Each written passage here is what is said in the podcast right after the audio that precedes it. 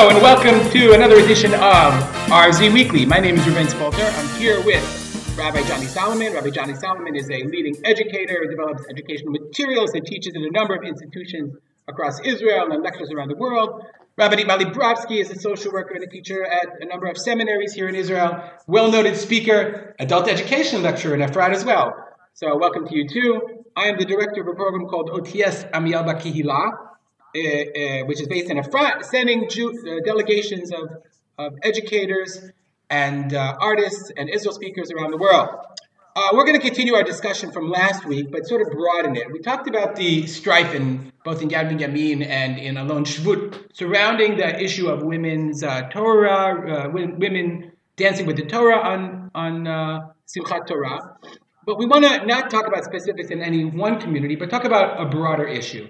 And the issue we'd like to discuss is why does this seem to be happening year after year? And more broadly, why is this issue and women's issues uh, in general, why do they seem to be such a flashpoint within religious communities and within the religious Zionist community? And I'm sure it's the same uh, in, in America and whatever flavor it is uh, around the world as well. That whenever it comes to, you know, uh, there are other issues that are much more questionable from a halakhic perspective of giving aliyot to certain people and honoring different kinds of people and uh, many other myriad of other halakhic issues. But suddenly, when it comes to issues surrounding women and their ritual roles in the community, that's a flashpoint that really dri- drives emotional responses, visceral responses uh, that we don't see in many other areas. The question, of course, is why is that? Why is it so unique uh, in our community? And I'm going to uh, pose this question first to Mali. Mali, what's going on? Okay, so uh, so last week you kind of we kind of mentioned this, and um, said I'd, I'd, like to think about it, and I have been thinking about it, um, and I came up with an answer that um, is either going to make everybody happy or nobody happy because it, I those are the best kinds. Yeah, yeah. exactly. So I would say I, I, I want to look at it from from the two kind of two sides of the coin.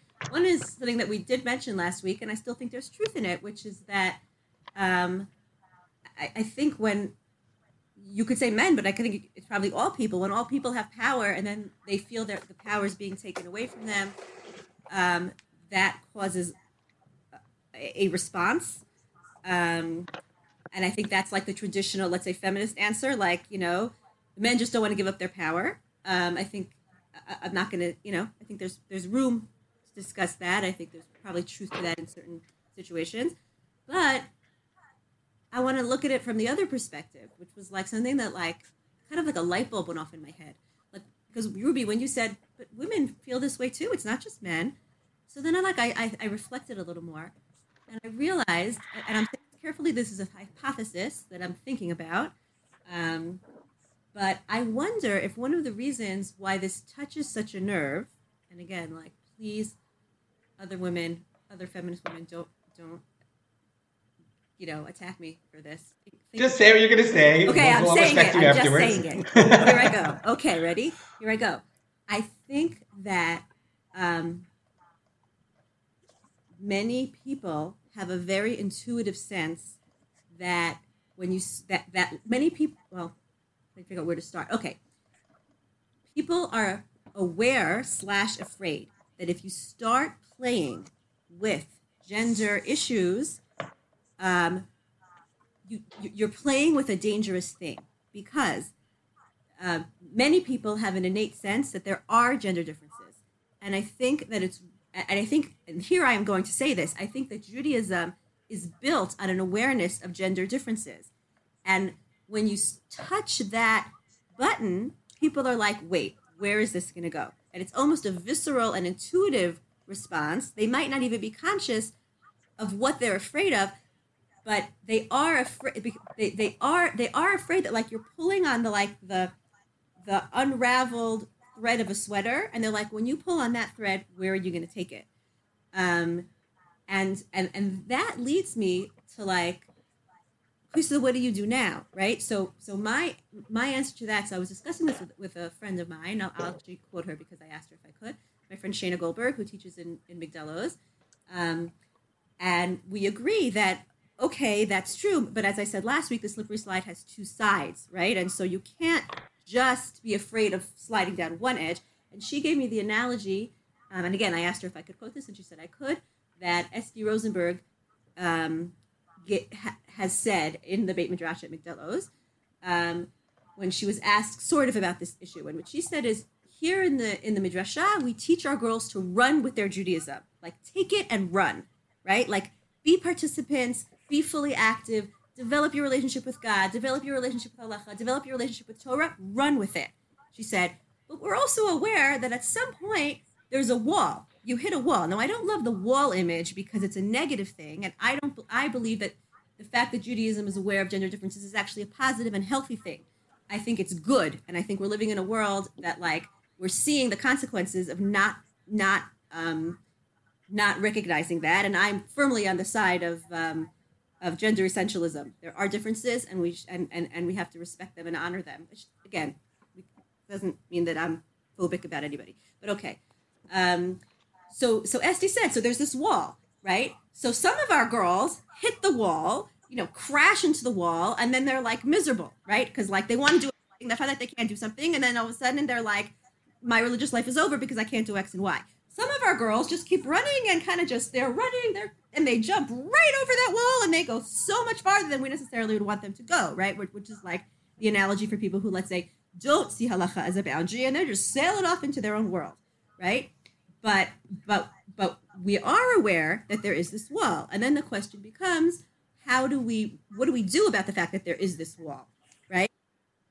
How, how do we as a community. Wait, I would, I would ask it differently. Do you see it as a wall? Or right, okay, which wall. is why I don't love the analogy of a wall because a wall has a very negative connotations, but it's something. It's there's something there. Here, one second. I'm going to ask Shayna on WhatsApp what, how she would call it. She said, "Hold on." Um, the wall. Well, while he's doing it, yeah, you, you have the wall is whatever is not going to be mutter and open to them. Okay, um, so let's just leave it there.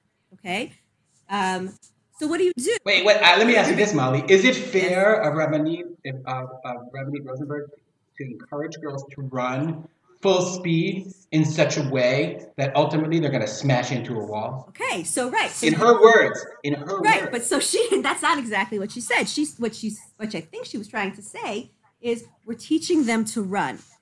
What we want them to do is to run. she, but she said they're going to hit a wall. Some of them, some of them are going to hit a wall, some of them are going to sail over the wall. But what she's hoping is that most of them, this is me, this is not Esty, this is me, right? We'll kind of see that wall. Maybe let's, what do we, what, I don't know, either of you can come up with a different analogy that's not so, you know, kind of upsetting. We'll see it, we'll like examine it, understand it, walk around it, see it from all sides, like appreciate it, see see the po- I, I don't know, right? Like that's what she's really training them to do is to is to kind of in, engage with that wall in an intelligent, thoughtful way. And that leads me to my next the next point, which is Can I just? I I just want to clarify. I know that Ruby's a runner. I'm not so Right. much of a runner, but you know, runners hit not physical walls but internal walls where they where they they go to a different whole new level I'm, I'm not that Uh, kind of where. I'm just trying to. where where their physicality I guess gets uh, over, overcome by a drive and determination notwithstanding the limits of their body. yeah. I don't know. Obviously, I wasn't present in the lecture, but there are sometimes physical walls. There are sometimes psychological, emotional walls which can be overcome. Uh, you know, interpret as you wish in each setting, I suppose. But wall depicts one thing in our heads. I think it can mean different things. Correct, and and that really, you know, is is is where how I'd like to see it, which is like to engage with the issue of, you know, the role of women in Judaism and how you do that in a nuanced, thoughtful way that holds allegiance to halacha, but at the same time an awareness that um, halacha can maybe have multiple um, um, options within it finding you know finding ways to maximize women's um, involvement um, uh, at the, and at the same time recognizing sometimes the interplay between sociological and halachic maybe even sometimes saying halachically maybe there will be room for this maybe not yet and understanding that like having a having a valid like like like giving credence to sociology as a real thing but at the same time also um, respecting women's desire to be involved and helping them do that as much as possible. And this leads me to, to the next point I wanted to make, which is about nuance and multiplicity. Wait, wait a second. Come back to the community. I'm, I'm a little lost what you're trying to say. So come back, like, why does this come back to the community strife Okay. issue? Okay, so good. So the community strife issue is that first of all, the reason it, it hits a button is because I really think this is what it is. It's like people know that this is not a small thing. People know that you're touching something that that has roots that are very very foundational both to Judaism and to our lived human experience. Like they're psychologically aware of that. And so it, it like touches a nerve. Now again i'm not gonna not i'm not gonna only say that. I, I also think there are other less laudable reasons but i don't want to minimize that. I think there's something real there. Now again that being said though that doesn't necessarily mean that therefore you say okay so then everything is usser now we need to engage in conversation and here is where you come to community and I, the other thing i really want to make space for is it's astounding to me it's astonishing how much pain is is is is um I don't know what the word is comes up, caused, uncovered by these issues. Like people are crying. People are crying and they're not just crying in one community or in two communities. They're crying in almost every community that this happens in. Um, and and that has to do again with the fact that you're talking about people's personal relationship with God, people's sense of belonging, people's sense of their relationship with Judaism, their sense of belonging to the community. Um, it's there's so many. Um, there's it's, it's just it, it people are in such pain, and therefore we do need to have a way to to um, to solve these things in a healthy way. And and and Wait, Mali, before we get to the community issue, I want to let Johnny respond. And I'm going to also have share some thoughts about this issue, and then we'll come turn it back to okay, because there's addressing the issue of community really, strife. really Yeah, yeah, we'll come back to it. We'll make it a two. Sure, you don't two- say quickly, quickly one thing. Yes, because it's a second issue, and I want Johnny to. I want Johnny to give Johnny a chance to respond and uh, to talk about this issue. Johnny, why don't you just? I want to turn to Johnny and ask you, like, what is your position on why is the issue of women's issues such a hot point, hot button issue, and such a point of contention in our communities? This episode of RZ Weekly is brought to you by Kitah for Home Plus. We all know families whose children are not studying in formal Jewish education for any number of reasons. Could be COVID, could be the school wasn't right for them, could be financial, but they still are looking for a meaningful Jewish learning solution for their children. That's why we created Kitah for Home Plus. Kitah for Home Plus is modeled after the world famous Khan Academy using flipped learning, YouTube videos, and Google Forms to allow children to learn classic Judaic subjects, Mishnah, Chumash, and Gemara, on their own time, on their own schedule, in a way that's exciting and meaningful for them to learn. We're starting a new semester of Kitah for Home called Kitah for Home Plus, in which children will learn three courses, Mishnah, Chumash, and Gemara, each week, plus have a Zoom lesson to meet with the teacher, that would be me, as well as interact with other students in the class. Kitah for Home lessons are designed for students in middle school from grades 5 through grades 8 and focus on basic skills, decoding of text, understanding of Shorashim, critical skills that children need that serve as a foundation for Jewish learning throughout their lives. Now through the end of Hanukkah, families that sign up for Kitah for Home will receive eight free days, that's two lessons, so that, they can learn about the benefits of Kitah for Home firsthand. To learn more, log on to kitah.org slash home plus. That's kitah, K-I-T-A-H dot O-R-G slash home plus. And now, back to the show.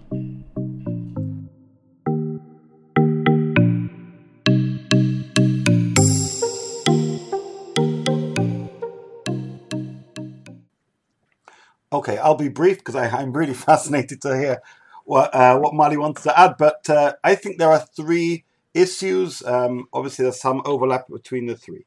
Uh, let's begin with the practical one. Some people will talk about it as as control, space, uh, uh, and the fear that those with uh, positions of power or hierarchy may well feel that that may be taken away from them. Uh, th- there's a lot written about that, discussed about that. I think to not acknowledge that would be foolish, but to necessarily think that's the only issue may well be also blinkered. But I want to add two further contributions. Um, num- number two, which is we have a wonderful tradition, a Torah tradition, Tosh Bichtav, Tosh Balpeh, and it describes a set of uh, way of life. And undoubtedly, especially in the last uh, uh, 50 to 100 years, in terms of the role of women, uh, boundaries in terms of inclusion and rights have significantly shifted. Uh, I think all three of us would say that's broadly very much a positive thing. But then there becomes almost a, a disparity between the world that some of our texts describe and the world that we're living in. That makes us really question the applicability of all of the, the traditions we hold dear. Now, obviously, we know that there's lots of parshanut and lots of nuance, and most of our commentaries have, have not just found a way, but have gone out of their way to uh, align developments in society with the absolute demand of morality from the Torah, and also sometimes the the subjective uh, requirements that halacha may well put on us. And, and I don't want to say that too broadly, but there are times where things that we're asked to do relate to time and place, and obviously things which uh, are, are unbending whatsoever. But when a person sees radical changes in the world, it may well make them ask themselves, I have, have here a battle with engaging with a modern world which is is changing on a daily basis, or aligning myself with a, a place and a frame of uh, reference which is home and I know is traditional. And by the way, we generally use that the word Masorah, and I obviously strongly believe and and, and uh, hold dear the notion of Masorah. But Masorah ultimately is one of the reasons people struggle with this issue. What my great great uh, uh, grandparents were doing isn't necessarily what's being called upon to be done now. And I want to know do I align myself with them or do I go with the flow now? And uh, especially where many leaders lead out of fear, I, I find myself in tension. And that tension is expressed in response to uh, requests, demands, and desires to, for communities to adapt and develop. That's point number two. Point number three is you know, we often see in Jewish communities, regrettably, but it's certainly the case, and this is recorded already in the time of the Gemara, that there is a um, a, a, a, response to gay Gerim or Baalei Tshuva by some Jews. Sometimes people say the Ger Tzedek about Tshuva, you know, Mokum Shabali Tshuva Im Dim Tzadikim Burim Enim Mecholim Lamud. At the same time, there there have been responses both to Baalei Tshuva and to Gerim that they seem to have a greater enthusiasm for my tradition than me, and that makes me feel queasy. And so uh, there is a, a, um, a knee-jerk reaction of, of wishing to to somehow marginalize them because their actions, their activities, their enthusiasm makes me feel less good about myself. And I think we also see that there's been a renaissance in in uh, women's learning and women's involvement in Torah studies. And some men basically say they seem to be more plugged in than me, and I'm the person who's uh, maybe going to shul more regularly. Um, how can it be? There's something obviously troublesome in the air.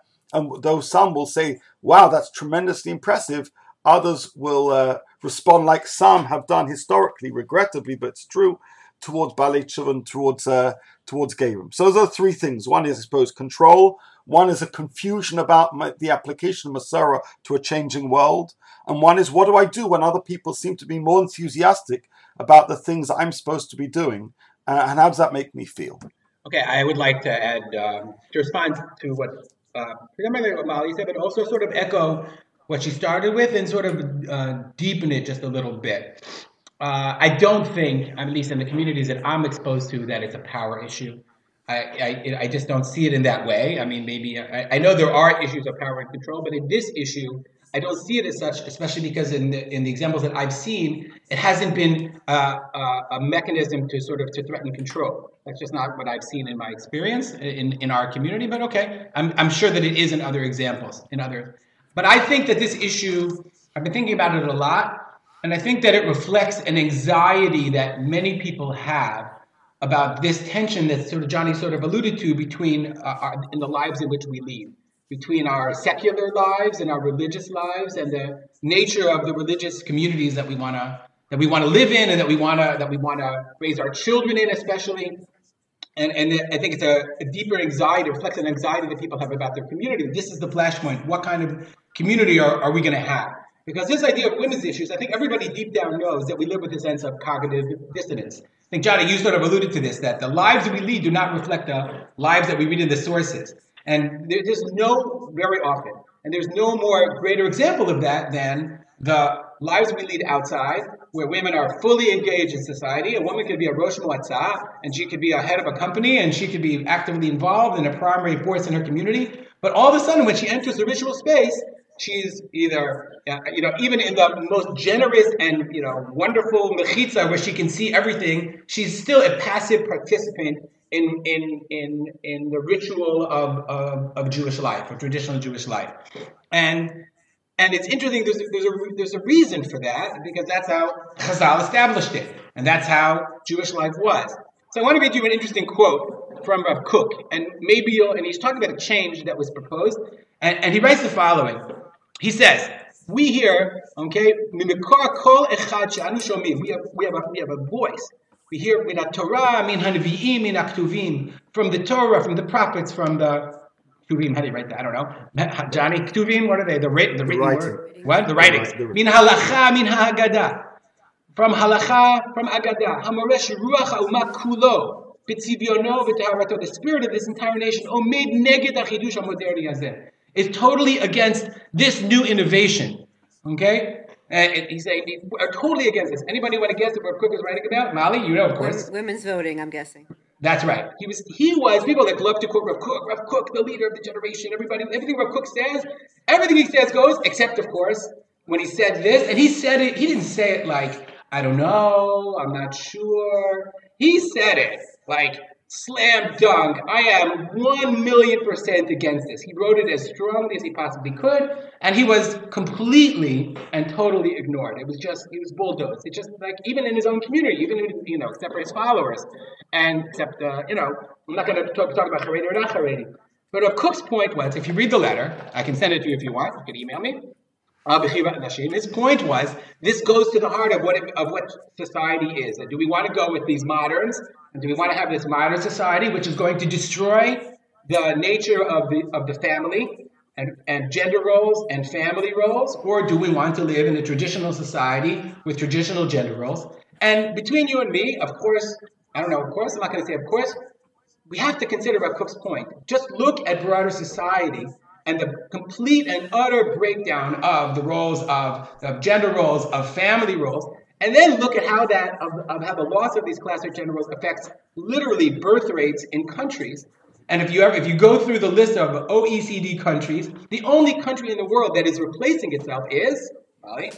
We are Israel. We are. I'm not nobody's entirely sure why, but like every other country in the world. And now think about the problems that that's causing, that Europe is now importing people from all kinds of countries around the world because they simply don't have enough children.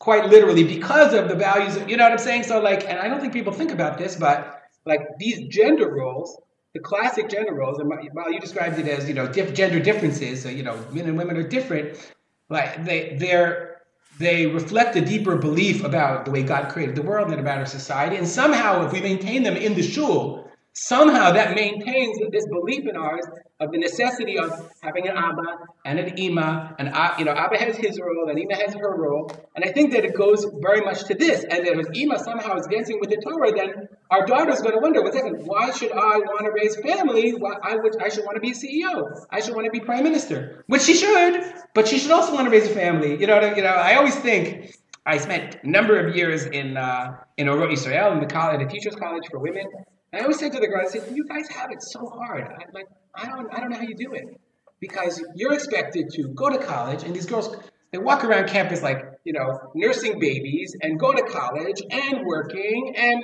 like it's unfair because you're you're expected to be the akeret bayit and to be the mother, and you want to do that, but you're also expected to work full time in order to support your family. This is the society in which we live, and it's it's a problem. And so, like, do I think people are thinking about this actively when it comes to women dancing with the Torah? No. But I think deep down, then they ask themselves, do I want to live in a community where where these roles are being questioned? They don't. They don't want their community to turn into a more modern community and, and, and whatever that slippery slope is going to be. And, and whether you agree with it or not, I think that's important to be sensitive to and to be aware of.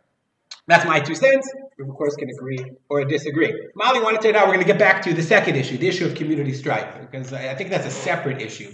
And like once you have these tensions, I mean, we've been experiencing just tremendous community strife. I'm not going to go into it. It's very painful because these are people that you know and love and respect, really. And I think that there's there there are right uh, uh, there are objective rights and wrongs about behavior. But in this in this fundamental issue, I really see both sides. And I really understand the tension. And it goes to the, like you said, people are crying, but people are crying on both sides. People are, because, you know, I want it, I don't want it. It goes to the core of who I am, it goes to the core of who you are. You know, and these are wonderful people. Okay, Mali, let's put on your social worker hat. Get us out of this. Okay, so first of all, I, I want to agree with what you guys are saying and just add my perspective, which is yes, there are these two sides. We identify with both sides. I, I, I would like I, this is what, how I try to live. It's how I try to educate my children, my daughters, and, and my students, which is let's try ba'ayin tova to try to see the positives of both of both poles instead of always lakatreging about the negatives of each pole. Can we extract the positives of each um, and build something healthy? That, that that's like a, you know in a sentence how I would respond to what both of you said it's kind of you know pie in the sky and in, in, the breach becomes much harder when when some you know when, when you're feeling the pain of being denied something or as you said you know being aware of how something is, is pulling you apart as a woman in any direction. But big picture um again we want to run. We want to run with the advances for women but we also want to run with the masora. And i agree with you ruby. I don't know if i would menasech it exactly every way that you did but in the big picture, I agree with you. I think we have to view our Masora, in, in Johnny's language, as having something very valuable to tell us. And, and, and when we play with how we, where we, where we move forward, we, we have to not forget to hold on to the ultimate messages that it's giving us. Um, which is, and the reason I'm saying that, even though we, want to move on to the next topic, is because I think that's part of the answer. Um, I think there are two pieces to the answer one piece has to do with leadership, but I want to talk about that second. The first thing I want to say is that I think we need to make room in communities for multiple models. I think that like this idea that we're all in one shul and therefore there has to be one minyan and we're all going to do it the same way is a recipe for disaster and it's just not working. We need to create spaces that give um, different people different ways to worship or, or to express themselves on these issues um, not not just because like that's just fair and right, but because it, because first first of all, I'm I am concerned with the women who are more um, conservative in the sense that like again this came from a conversation i had this morning with a woman who in, in many ways is is is is very educated and very mitkadem but she's like I, I know there's something in me that like i just want my shul to look the way my father's shul looked and my grandfather's shul looked and i don't i don't, mm-hmm. I don't need a Torah. She actually does something even more surprising than than than dancing with Sefer Torah. But like these women, a deserve a space, um, and b have something to teach us. So like, I would I would actually add that when you add the women dancing with the Torah, that can actually overtake the entire shul. Yes, it, Someone it told does. me about a shul in a community where somebody told me about a shul in a community where I'm not going to name where half like it was like all of the members of the shul stop going to that shul right. on Simchat Torah, exactly. and all people like stream there from across the community, you know, because they want, right. you know. So, this, I was talking to this woman. She was like, theoretically, a third of the women didn't want Dancing with the Sefer Torah. So, like, where's their space now? So, like, okay, it's good that you did a vote, and now you know two thirds of the women are happy. But like, what about that one third? Like, don't they deserve a, a, a way to celebrate the Torah where they feel heard and seen and validated? So, we need to create multiple models so that everybody has a space. But we all but it's also healthy because then we can also see the beauty in everybody's position. Like if nobody feels threatened and attacked and puts up their defenses because everybody already has their space maybe we can start hearing each other. And i said to this woman the, the example that's so bullet to me is um, here we have an ashkenazi shul and a sephardi shul. And nobody expects them to dance to, to, to daven together and to worship together because it's so clear that you have two very legitimate and very beautiful ways of celebrating um, um, Judaism or, or experiencing Judaism. But on Simchat Torah, one hakafa, the Ashkenazim and the Sephardim leave their shuls, they dance in the joint rechava, and it's one of the most beautiful moments for a lot of people um, of the year. And that's the model. Like the model is celebrating diversity and recognizing that with that that we, we can we can appreciate the diversity and that doesn't destroy our ultimate unity. So I think that is a piece that really needs to be um, taught because because it's not you would think that's so obvious especially for those of us who grew up in the 80s like i remember a seminar where the theme was unity within diversity right? That's so move on my americans right? But it's not move on my left to israelis because you know kibbutz socialism is where our country was. And it's not move on my left to americans anymore because they're losing that ability to hold nuance um, and, and and to appreciate competing points of view and i think that's something that has to be brought into the conversation and the second piece is the piece about leadership um, and, and creating. You, you need leaders that are strong enough to hear multiple voices and to make space for multiple voices, but then also brave enough to make decisions and stand behind their decisions. And and that how you do that is complex. And I will turn it over to you guys to fill in, you know, the rest of the pieces. Johnny, leadership. Is that what it is? Well, I'll, I'll, I'll get to leadership in just a second, but uh, while Mali was speaking, it really made me uh, reflect on both a beautiful part, part of the Torah and also a book that I read some years ago, which I wrote about not so long ago. You know, you've described in your community, a community which I, I previously lived in, and certainly I recognize the tensions both there and so many other places, that, that there can be strife uh, and, and discord and to the point of even schism. And I, as I've mentioned before, there are some people who claim that religious schism comes purely for religious reasons. And most academics, in most instances, but not all, claim that when schisms occur, it's not just for religious or ideological reasons, it can be for social reasons. Uh, and this makes us ask ourselves how come we have always these flashpoints we mentioned before about women's issues? And let's actually just think actually how most of us broadly socialize. You know, we live in a mixed society, and that's what prompted Rav Kook to, to write what he did.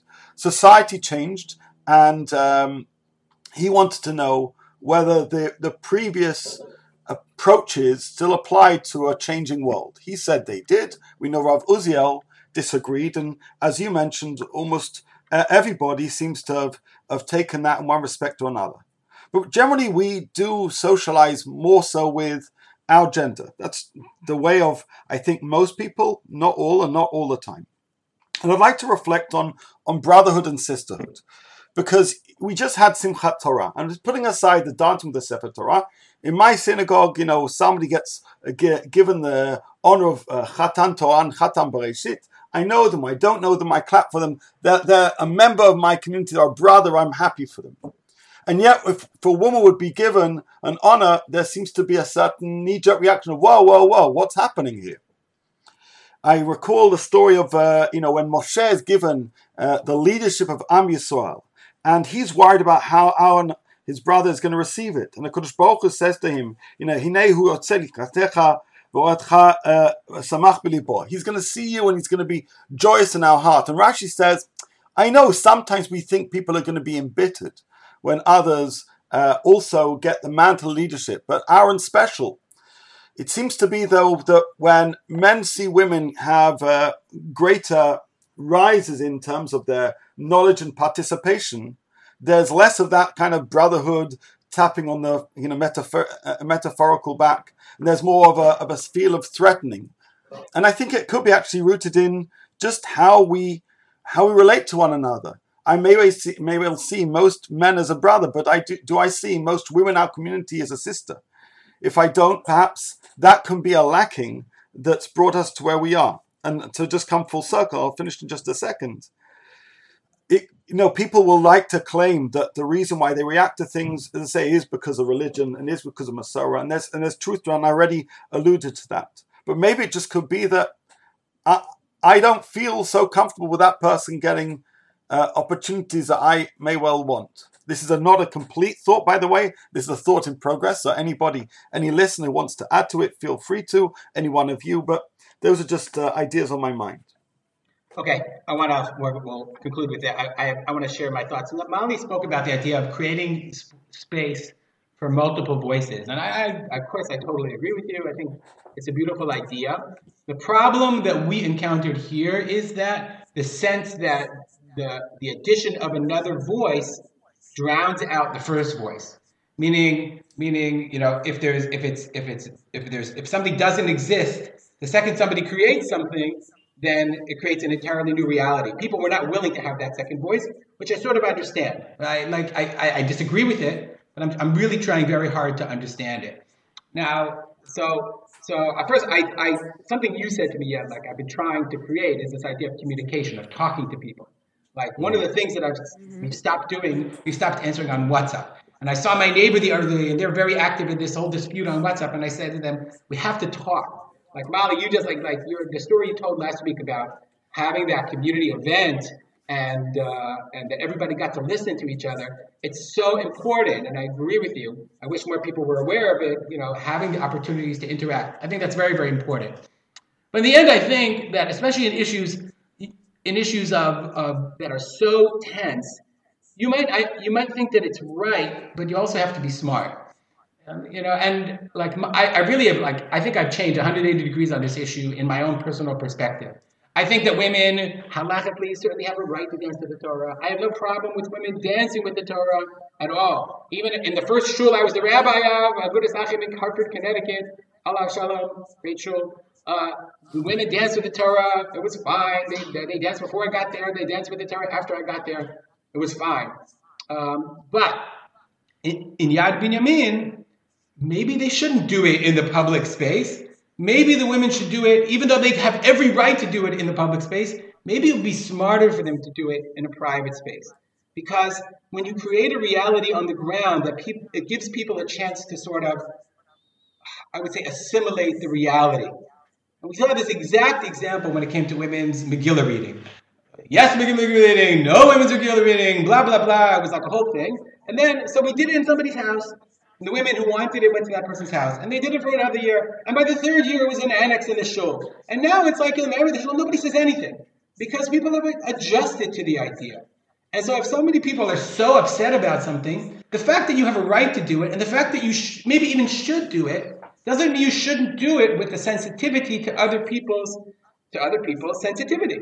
And, and yes, they're oversensitive, and yes, they shouldn't obviously shouldn't react in a violent way, and that's totally wrong.